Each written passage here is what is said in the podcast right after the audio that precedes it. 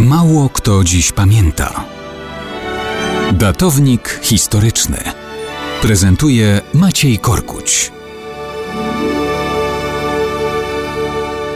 Mało kto dziś pamięta, że 14 grudnia 1575 roku szlachta polska skupiona wokół Jana Zamojskiego wybrała na króla Polski Stefana Batorego, księcia siedmiogrodzkiego i Annę Jagielonkę, zobowiązując ich zresztą do zaślubin przed koronacją. Tak naprawdę oznaczać to miało Unię Personalną Polsko-Siedmiogrodzką, czyli Unię Polsko-Węgierską, choć tylko z częścią Węgier. Siedmiogród wcześniej był wschodnim państwem węgierskim.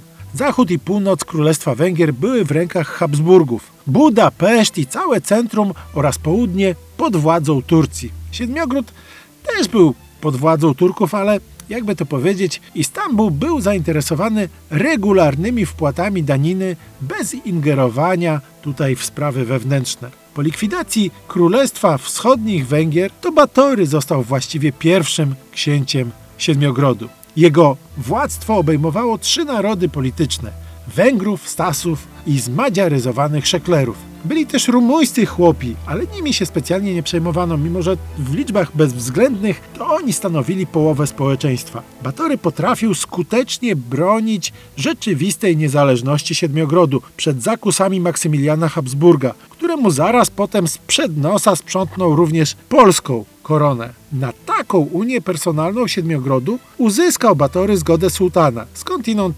deklarując zdecydowanie większe wpłaty. Batoremu marzyło się pełne zjednoczenie ziem węgierskich i warto pamiętać, że tron polski był dla niego wzmocnieniem prestiżu i on nigdy nie przekreślił swoich siedmiogrodzkich planów. Dlatego w Krakowie urządził władca odrębną kancelarię siedmiogrodzką, a bezpośredni dozór spraw siedmiogrodzkich powierzył swojemu bratu Krzysztofowi. Może by ten siedmiogród i rósł w siłę, ale przedwczesna śmierć króla zaprzepaściła takie plany. Niestety nieudolny następca Batorego, Zygmunt Batory, roztrwonił praktycznie cały polityczny kapitał wielkiego poprzednika.